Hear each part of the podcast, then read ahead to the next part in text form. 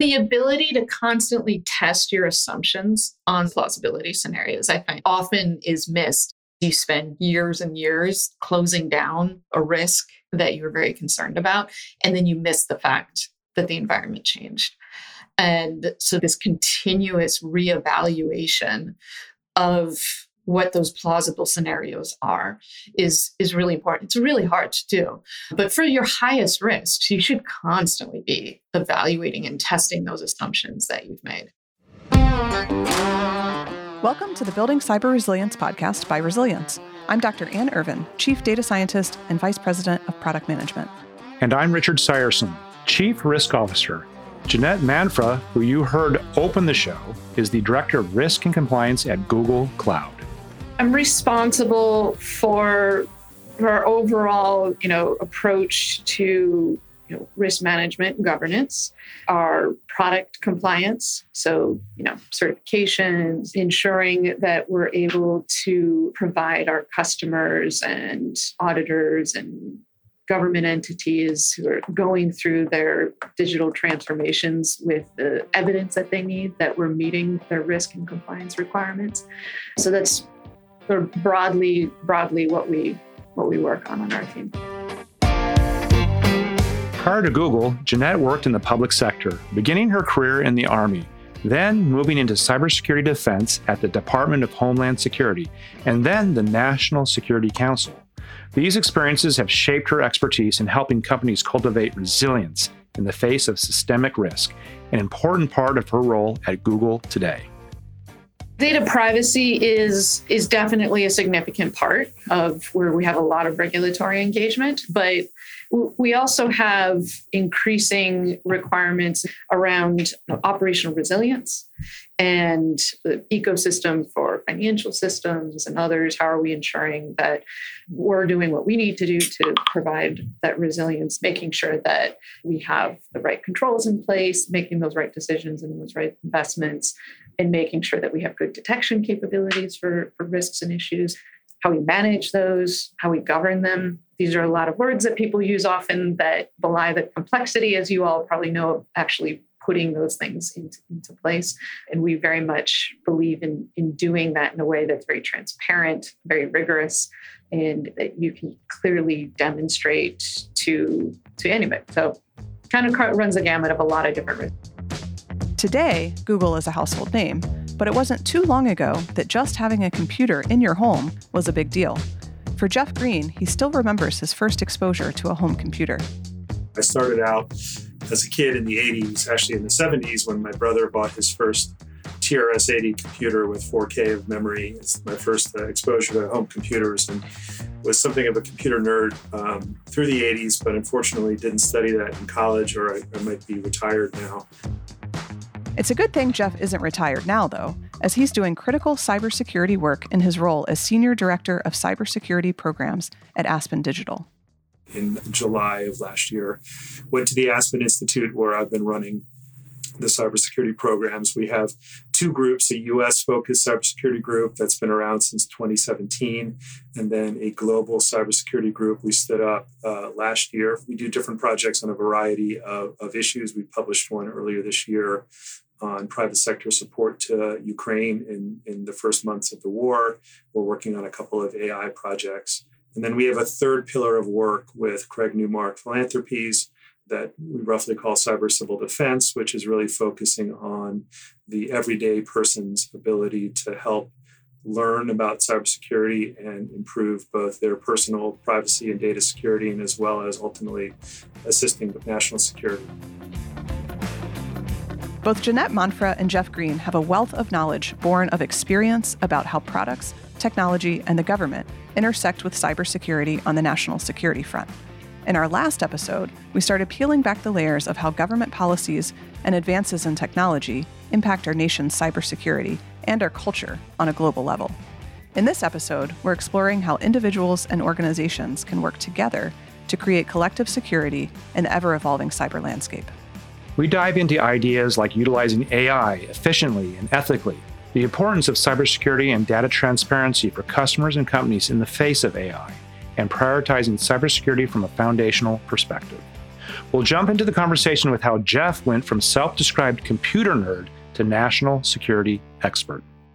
I studied national security. I was a child of the Cold War, very interested in Soviet studies, graduated in 1990 right as the Soviet Union was falling apart, which turned my degree into history. Um, I ended up in law school, practiced law for about eight or nine years, and went to the Hill in 2005 to work on the Senate's investigation uh, after Hurricane Katrina and stayed on the Hill for the better part of seven or eight years initially doing the Katrina response. Then I led an investigative subcommittee where we did everything from um, uh, aviation security to border to security, uh, really, you name it. And that was actually my first introduction to cybersecurity, were some of the very small group briefings on some of the big intrusions, which are all very public now, the F 35 and things like that. Um, but really didn't turn to cybersecurity full time until 2009, the end of 2009, when a colleague um, asked me if I would help out on one small part of what became the Lieberman Collins uh, comprehensive cybersecurity legislation. And that quickly became my entire portfolio. I gave away all my other issues in about a month and did cyber full time in the Hill till about 2012 when I left uh, for Symantec, a cybersecurity company. I ended up running the government affairs program there, global government affairs. Um, I left there in 2020 when the company split up went back to government. I was the director of the NIST, National Cybersecurity Center of Excellence, which is a physical center located in Gaithersburg, Maryland, that brings together the government, private sector, civil society to actually build out concrete uh, solutions to existing known cybersecurity problems. Um, I was there for a little over a year when, at the beginning of the Biden administration, an acquaintance of mine, now Deputy National Security Advisor Anne Neuberger, I was in touch with her, and I ended up being detailed down to the NSC for from beginning of March of 2021 through last summer, where I was the chief of chief of cyber response and policy, I think is what they call me. Essentially, our directorate was split into an offensive and a defensive side, and I ran the defensive work. So the first thing was the executive order the president signed in May of 2021, 14028, mainly addressing federal government cybersecurity, but had a pretty significant impact on the private sector through some of the contracting requirements. And then I, I ran the White House end of the ransomware response, starting with Colonial and uh, through my time there. Um, and then in the fall, we thought we'd been working hard. And then late summer, early fall, we got very serious about preparations for Russia's further invasion of Ukraine. And that dominated our lives from then through until when I left.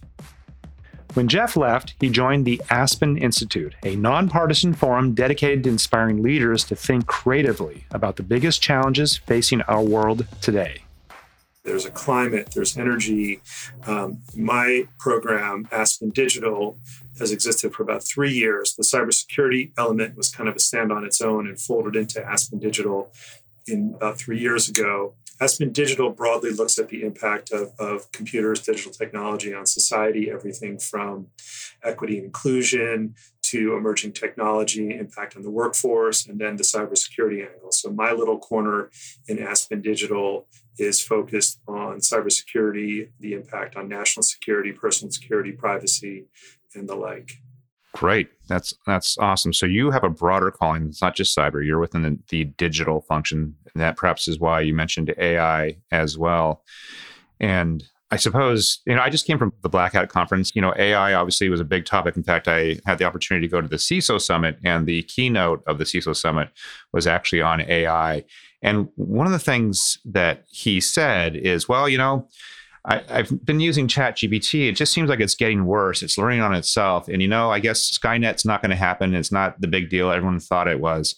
What do you think about that comment, given what you're doing and the work that you're doing? Is that was that a little bit of a glib statement? I think AI in its current iteration, the generative, is not Skynet. It could introduce a lot of other cybersecurity problems. It'll also introduce a lot of cybersecurity solutions, I believe. Uh, you know, un- until recently, I was frequently describing myself as an AI skeptic. Not that it's not new and different, but I was struggling to understand how this was truly revolutionary as opposed to evolutionary. I'm flipping over based on some of the things I've seen and, and done recently.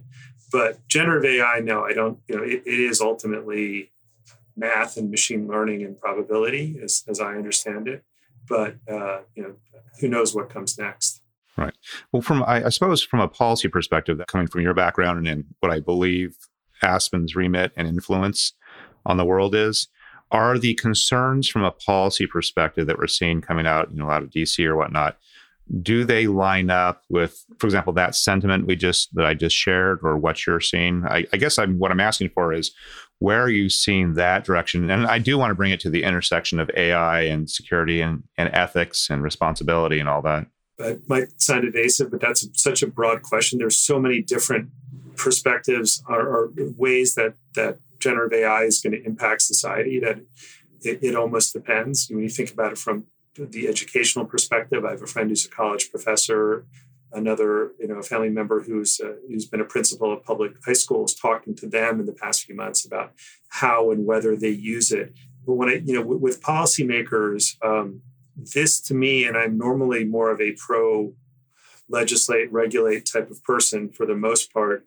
I think we need to be very cautious about putting new rules in place when we haven't defined the end state that we're trying to control. If we don't know how we're going to use this, it's it's not to say government shouldn't act. I think there are places to step in, particularly protection of children's and workers and privacy and transparency. And I worry a lot about the uh, equitable use of AI, how it could internalize existing biases. I think a lot of that are areas which are really important to work on.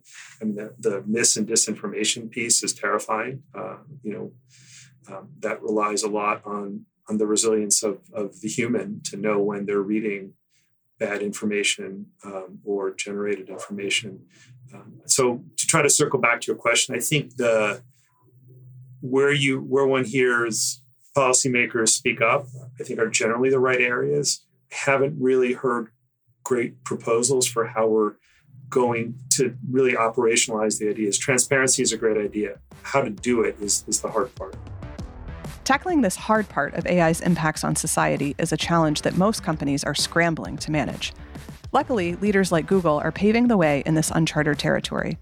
Jeanette shares how her team is using AI and machine learning to create more robust security practices that protect customers and companies with transparency as a major driver. We're experimenting, actually. We actually have tested BARD out a little bit and some some tasks just around feeding it some data and seeing kind of what risk assessment it might come up with and right. um, some of those areas. And um, so that's that's actually interesting. And then we have a lot of other, you know, AI ML capabilities um, that that we've been sort of digging into. We've used some natural language processing to just help us um, scrub through all the certifications that we have to meet and what are some common requirements so that you know one of my goals is to not have every engineer have to understand what regulation they're meeting, what certification they're trying to achieve, right? They just need to know what technically they need to get done in their product. Right. And so and then doing it in a way where you, you sort of touched on the beginning that scales. We have hundreds of cloud products um, that depend on a you know planet scale system, mm-hmm. and and you know key to Google's a lot of the key to Google's success really is the ability to scale and have these extreme operational efficiencies, technical efficiencies. And so some of the things we've been using AI for, still with a you know a lot of humans in the loop on this, is um, okay. Go look at all the different commitments we've made, the certifications we have. How can I normalize these into a set of common requirements that I can, you know, drive across the board across all of our um, uh, products and services. And um, so those are some of the things we've been using, um, and it, and I think it's it's it's really promising. It's really interesting, but there's still a lot more development that has to be done. And um, and you know we still have human analysts that are that are looking at things. I, w- I would say where we're we're still probably more investing on the automation side, right? Right. To to probably before we fully can leverage all the AI ML.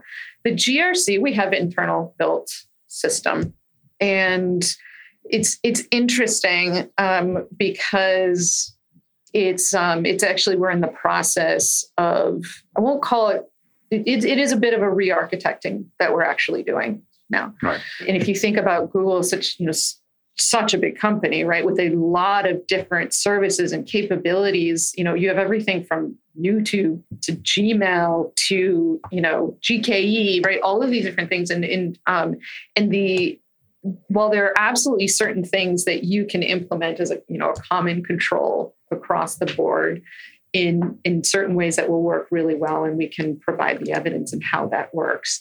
There's a lot of very product specific things that you also need to be able to have. And um, and you want to be able to get into the weeds of how is this control actually working in this particular service. And so that's where we're we're really focused on that is being able to dive very deep into these product sets and, and in some cases very um, different tech stacks that you have to navigate Right. and then we also want to be able to do it in a way where um, you know so my dream so my my team that runs customer audits Hmm. they can get a question from a customer and they can turn to another team and say hey i've got this question can you you know open, open up our, our um, grc tool show point me to where the evidence is and then you know you provide that to the customer. Right now a, there's a lot more manual work of you know getting into that that level of detail. Um, just because you know we want to make sure we have the diligence in there. And um, so your first question it's all um, it's a it's internal tool a, a set of tools i will say and capability that's been built that we're in the process of of really rethinking and, and redesigning um, which is actually pretty fun and exciting to be able to kind of walk through that and um, and thinking about what does somebody in cloud need? A compliance officer in cloud versus a compliance officer in youtube is also something that we're thinking a lot too A translation for the security and GRC wonks out there. BARD is a large language model that is scaled on Google's infrastructure, similar to ChatGPT. By using it with their universal controls framework, Google is able to gather and organize information on a large scale. This also supports their zero trust efforts as digital transformation grows exponentially. Jeanette explains how being able to operate and scale using products that provide this level of security and transparency is what customers are hungry for.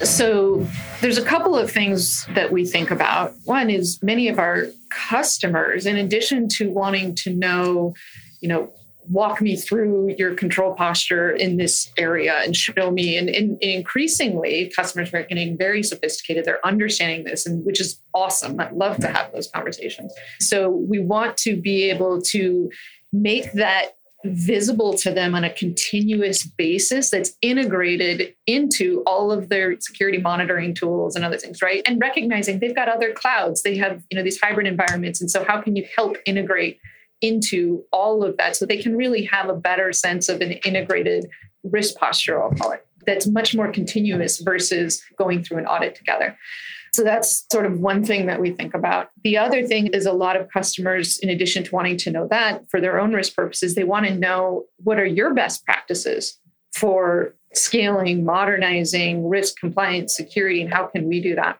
Whether that's like sort of a product based discussion or more of even just well, this is how we think about governance and these are you know how we're thinking about our risk metrics and you know how we can sort of think about optimal levels of control investment and that sort of stuff.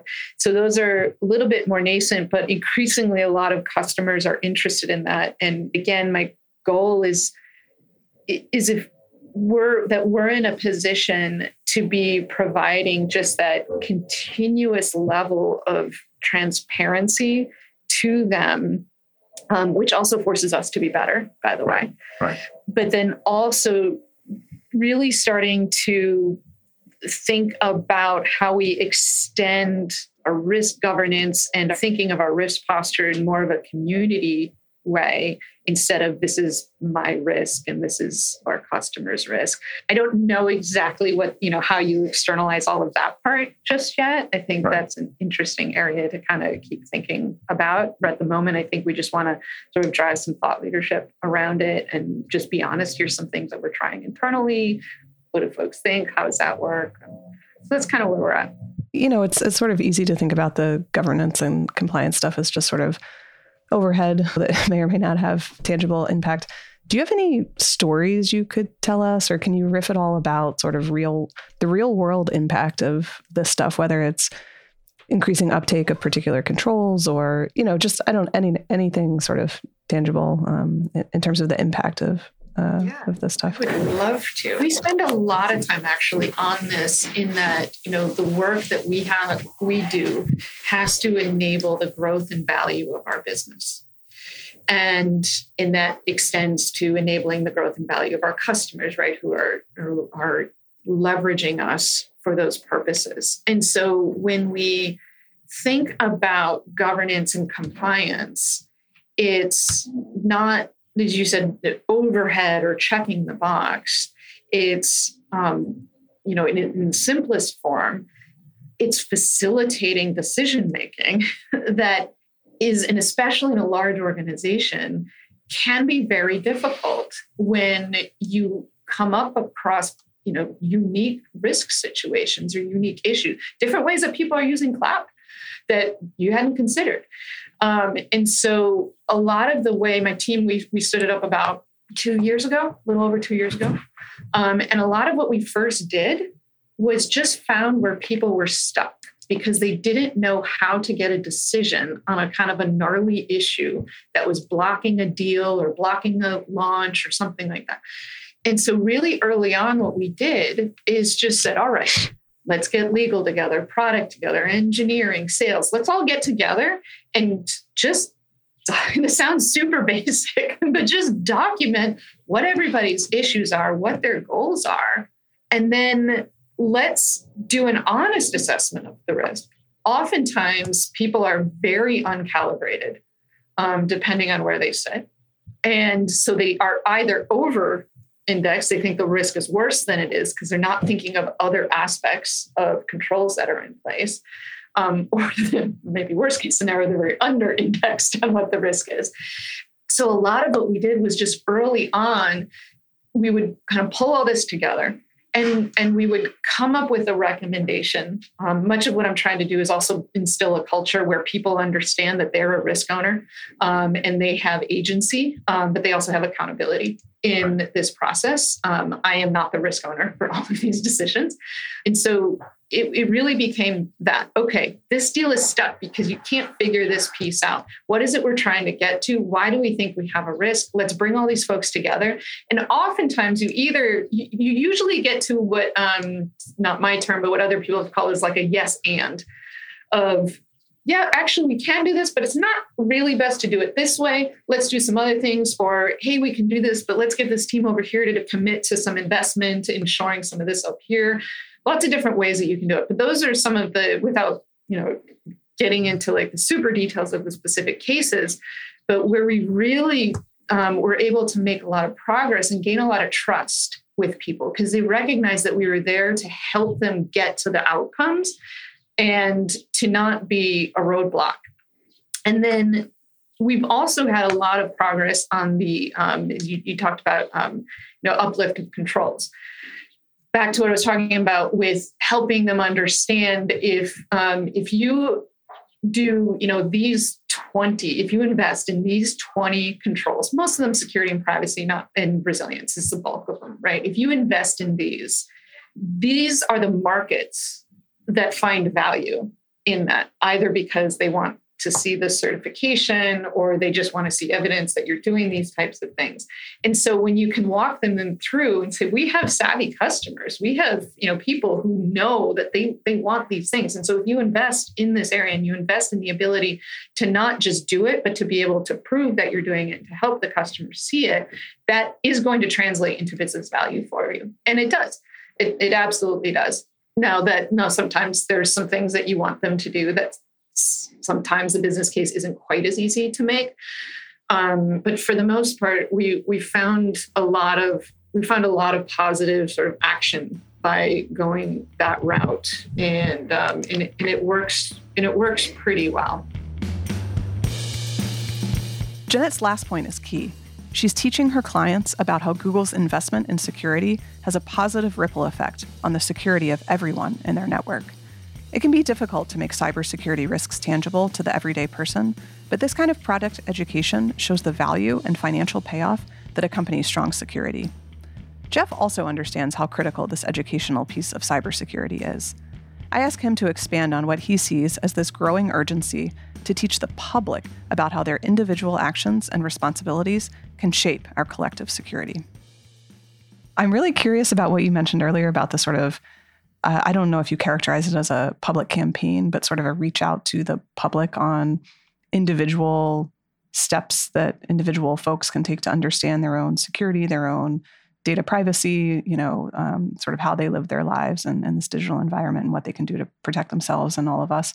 Um, I'm just curious if you could elaborate on that more. I mean, you know, cybersecurity is sort of fundamentally a human human problem, you know, uh, from both the problem and the solution perspective. So I just I'd love to hear more about that. The short version of what we're doing, and we're still building it with Craig Newmark, Philanthropies. Craig Newmark, who is the Craig from Craigslist, is very focused on this and um, the cyber civil defense harkens back to the, the World War II communal effort, the Cold War. Everyone was in this together. And Craig's idea, which I think is fully valid, is that all of us play a part both in our individual security and that adds up and, and helps with our national security. Where that dovetailed with some of the things that I've seen over my career is really in that in that at the individual level, empowering people, making them understand that there are very simple things that every one of us can do to improve our security. When I started at Symantec in 2012, and even before that, when I was on the Hill, I did a lot of public speaking, and there was not nearly as much awareness about the um, national security, critical infrastructure implications of, of cybersecurity. And I realized after giving these talks for a bit that I was basically scaring people, and they were walking away feeling so terrified that they felt helpless. So I, I changed my pitch to try to make clear that most of us will never be targeted individually by a nation state. And with that as the predicate, there are simple things that everyone can do multi factor authentication or passkeys now, um, simple patching and updating, basic awareness of, of the links you're looking at, the things you're clicking on, putting a, a good security application on your devices if you do those things, you as an individual are protected against the overwhelming majority of attacks out there because criminals are fundamentally lazy. They're not in it to work hard. As long as those simple compromises are still working on 50% or more of the people, they're going to stick with them. So you you want to be in the the 50% who are not susceptible.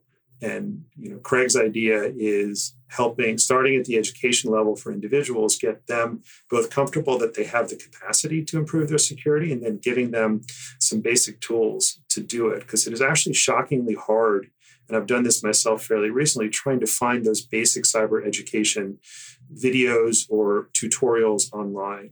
Uh, so one of the current efforts we have uh, ongoing with some experts from American University is identifying some really simple um, tutorials that will consistent will be consistent with things that you know the Department of Homeland Security, uh, CISA, the Cyber Infrastructure Security Agency, they've put out mapped to some of their priorities. Mobile security also. So it's an overused word, but it really is empowering individuals. And for me, the most important thing is making people realize that they are they can be in control of their own security, and it doesn't take a computer scientist to do these things. Jeff's efforts to empower individuals will bolster our nation's cybersecurity foundation. He shares the cybersecurity areas where he thinks that governmental policies can make a positive impact on our nation and the steps we need to take to get there. If I had the power, the, the most important thing for me is um, cybersecurity baselines for critical infrastructure. And that was, I think, you know, when I talked to Anne about going to work for her, that was that was the I she asked me that question and that was my answer then and that's what I spent most of my time there working on. But it's more than just saying these organizations, these entities need to have appropriate cybersecurity. There's also funding. If you look at the water sector, we could put requirements on the water sector tomorrow, but there's still not enough funding given the tens of thousands of small um, organizations out there, the small water providers. So we need to provide a vehicle for them to, to um, to get to that level of security. Doesn't mean we shouldn't put a baseline on them. It means we have to do it intelligently. But a really overlooked piece of it, in my view, is the resilience piece of it, is the capacity to still operate on your worst day. And that has to be an element of the baseline. And you don't have to look any farther than, I don't mean to pick on them again, but the Colonial Pipeline incident to see an organization that outwardly appears not to have been prepared either for that type of ransomware attack, relatively unsophisticated, or the ability to keep running when the bad thing happens, or to recover from it. So they kind of they missed on all three pieces there, which is why you saw the Transportation Security Administration move so quickly with emergency security directives after that to make sure that no one else would be in that place. How do you codify that and stress test that practically? I think what you're asking is how do you actually implement like codifying it would be you know most of this is through congress we worked real hard looking at existing authorities that the government had um, even before the ukraine run-up started to say okay where are there areas where we can use existing authorities to try to put some kind of baseline in place that may not have been written with cybersecurity in mind but give us the authority to do that and tsa is one of the um, did a great job with pipeline security, with aviation security coming out of that. But you need Congress ultimately if you're going to do it at the federal level. There is a lot of, of authority at the state and local level, which is why you saw, and I think February, it might have been January of 2022, the president sent a letter to all governors saying basically, hey, this Russia stuff is real. You have authority. You need to use it now to harden your infrastructure as much as possible. And there was an enormous industry response because of the capacity at the state and local level to put requirements in place. Um, different question on, on how you make something like that work well. I don't know if that's what you were getting at. Yeah, I guess I meant more how how what are the exercises for organizations to to prove they're meeting the the threshold that you know what are the thresholds and what are the exercises or stress tests or evaluations to to prove uh, compliance. So I, I think that any type of of baseline or threshold has to be really outcome focused because every organization is, is a little different. I can't, I shouldn't be telling you you need to have the following firewalls in place to keep your operational technology separate, but I can tell you you should have a high enough level of confidence that there's separation between your information technology and operational technology so that if you get compromised on the IT side, as Colonial did, you're not shutting down your full OT side tabletop exercises are one way, although I suspect, you know, with no malice or no bad action on their part, I suspect internal to Colonial, they thought the day before they they were secure enough. And but when it gets very real and there's software malware locking up your IT side, it gets scary to say I have 100% confidence or high enough confidence will bet the company on the other side. And that's where the resilience piece of the exercise comes into play. Whoever is running that should say, okay, let's assume that it jumps how are you going to continue running your pipeline or billing your customers or prescribing medication? What is the paper or manual system you have in place so that on your worst day, your most critical functions are still working?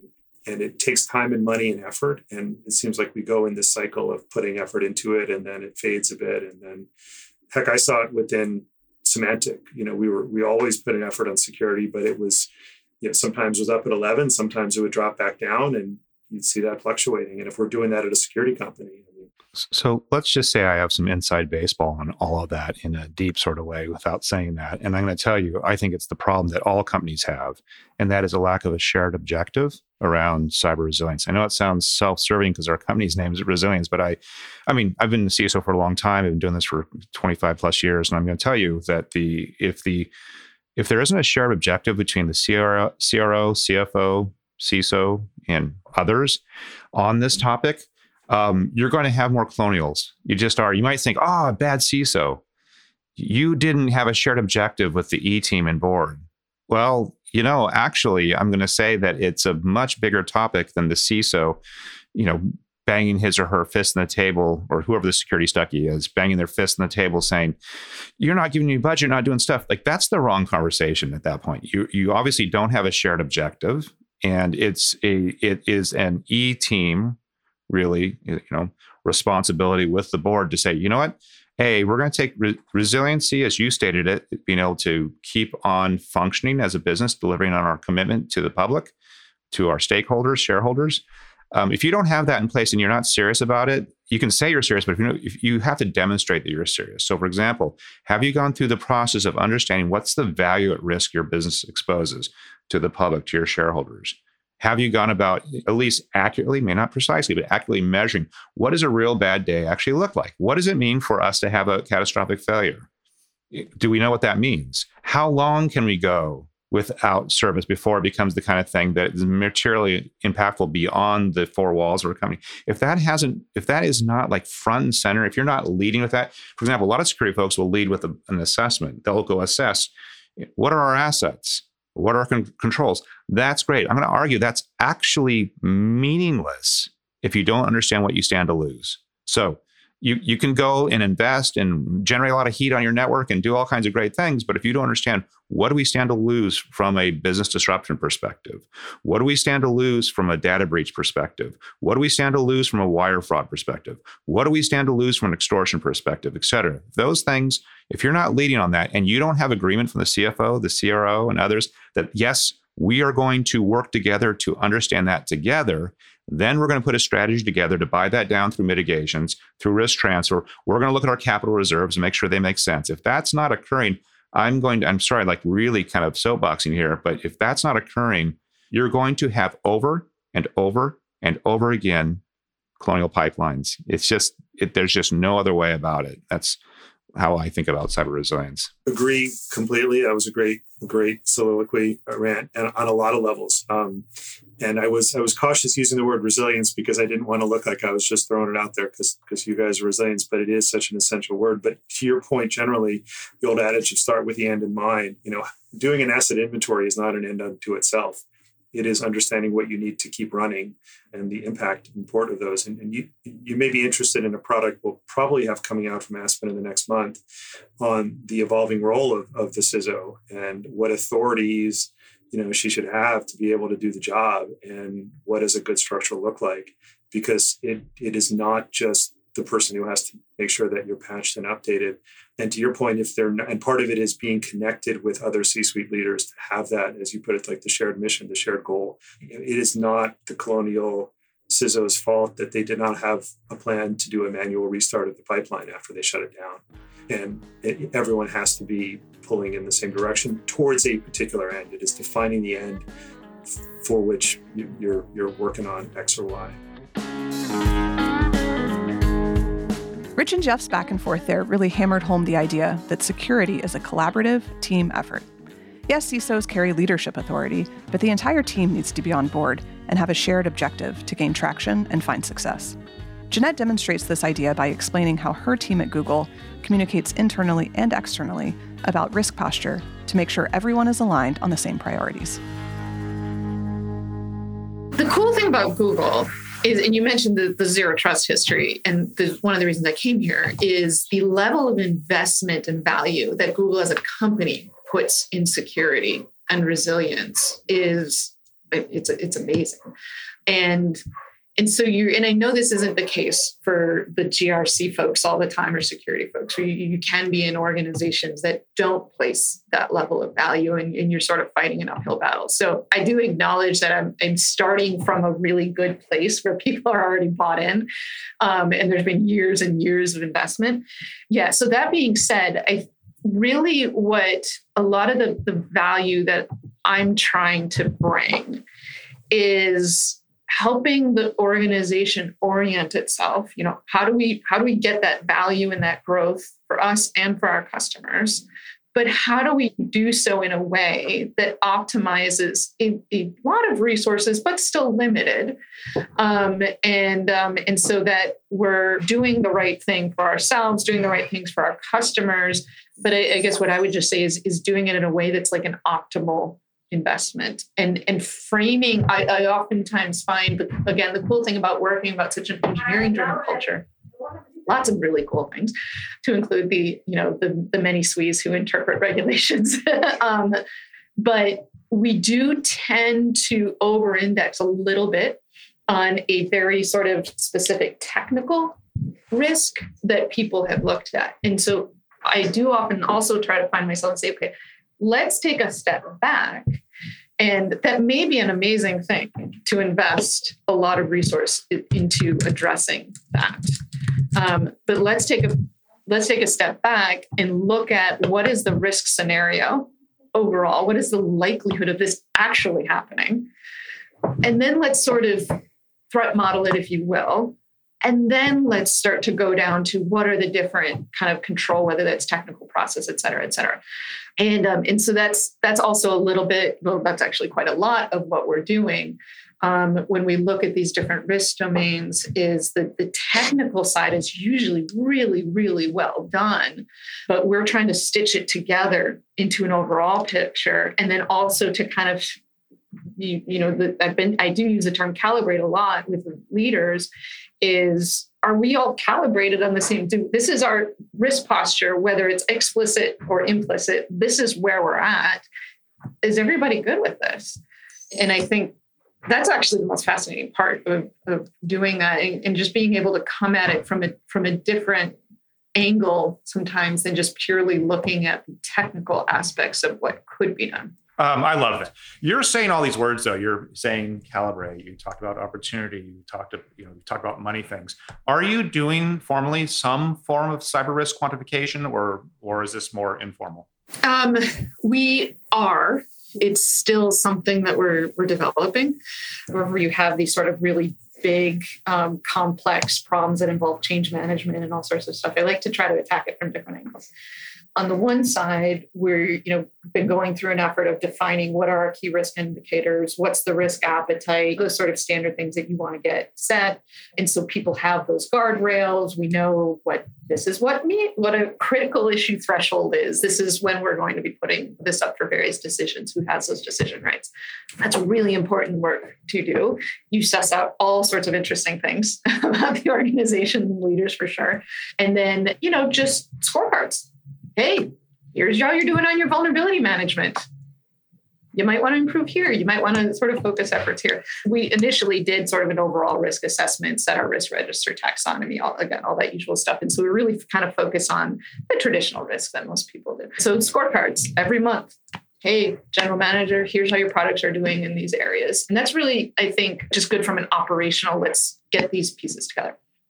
I do have somebody who's also working on building out a cyber risk economics capability so that we can really get to much more of a quantifiable way, which again will lead to automation and the AI ML. Because we, if you don't have that sort of deep rigor and methodology, you're not going to be able to use those tools in the future. We want to go slowly, though. In the government, we've tried to do this several times. It can go sideways. You can go down all sorts of rabbit holes. And so we want to we, we want to kind of look at a couple of areas and um, a couple of security metrics and, and really dive in and prove out um, some statistical modeling, see how that works. That's a good thing about being at a company like Google, being a large company too, is you can you can experiment with these sorts of things. And if we get it right and we can scale it out and it works, you could start to change the entire ecosystem of how people are thinking about risk and measuring it. And um, so we don't take that responsibility lightly as well. And, um, but it's cool, it's exciting. Jeff's closing thought on resilience underlies just how important this work of developing, attacking, and prioritizing risk measurement is, not just at Google, but at all organizations. The ecosystem is constantly evolving. Will you be prepared for what comes next? Again, I, I don't mean to. Coming back to the resilience piece, I think that is an important place for cybersecurity policy and thinking to go. It is taking the, you know, we talked about zero trust before, assuming trust no one, assuming the uh, the breach, getting organizations to really do the hard, non digital planning for how to manage when things shut down. Um, and I'm hopeful we can we can drive that in, whether through the SEC or other ways. And I'm not sure if the changed geopolitical environment will help us push that forward as well. But yeah, there's there's been a lot of information coming out from the U.S. government about potential threats to critical infrastructure from nation states, and I think it's important that people take that seriously and plan for it now.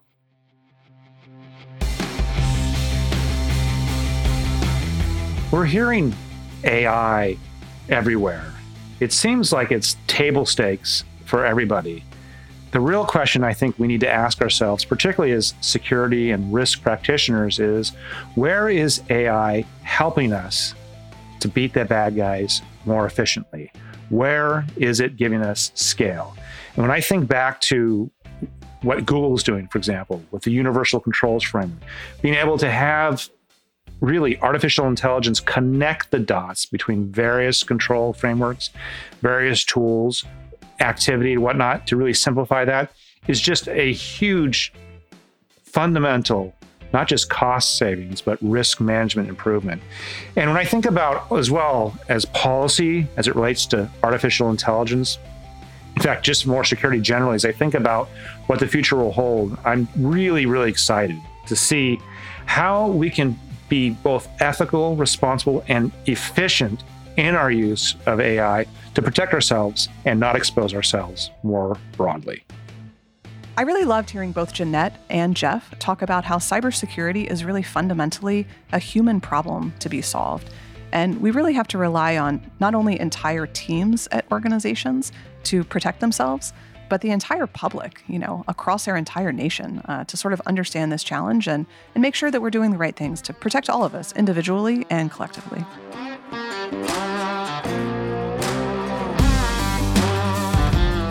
Thank you to Jeanette and Jeff for their time, expertise, and valuable insights, and to our production team at Come Alive Creative. And thank you for listening. Follow the Building Cyber Resilience podcast wherever you listen so you don't miss an episode. We'll catch you on the next show.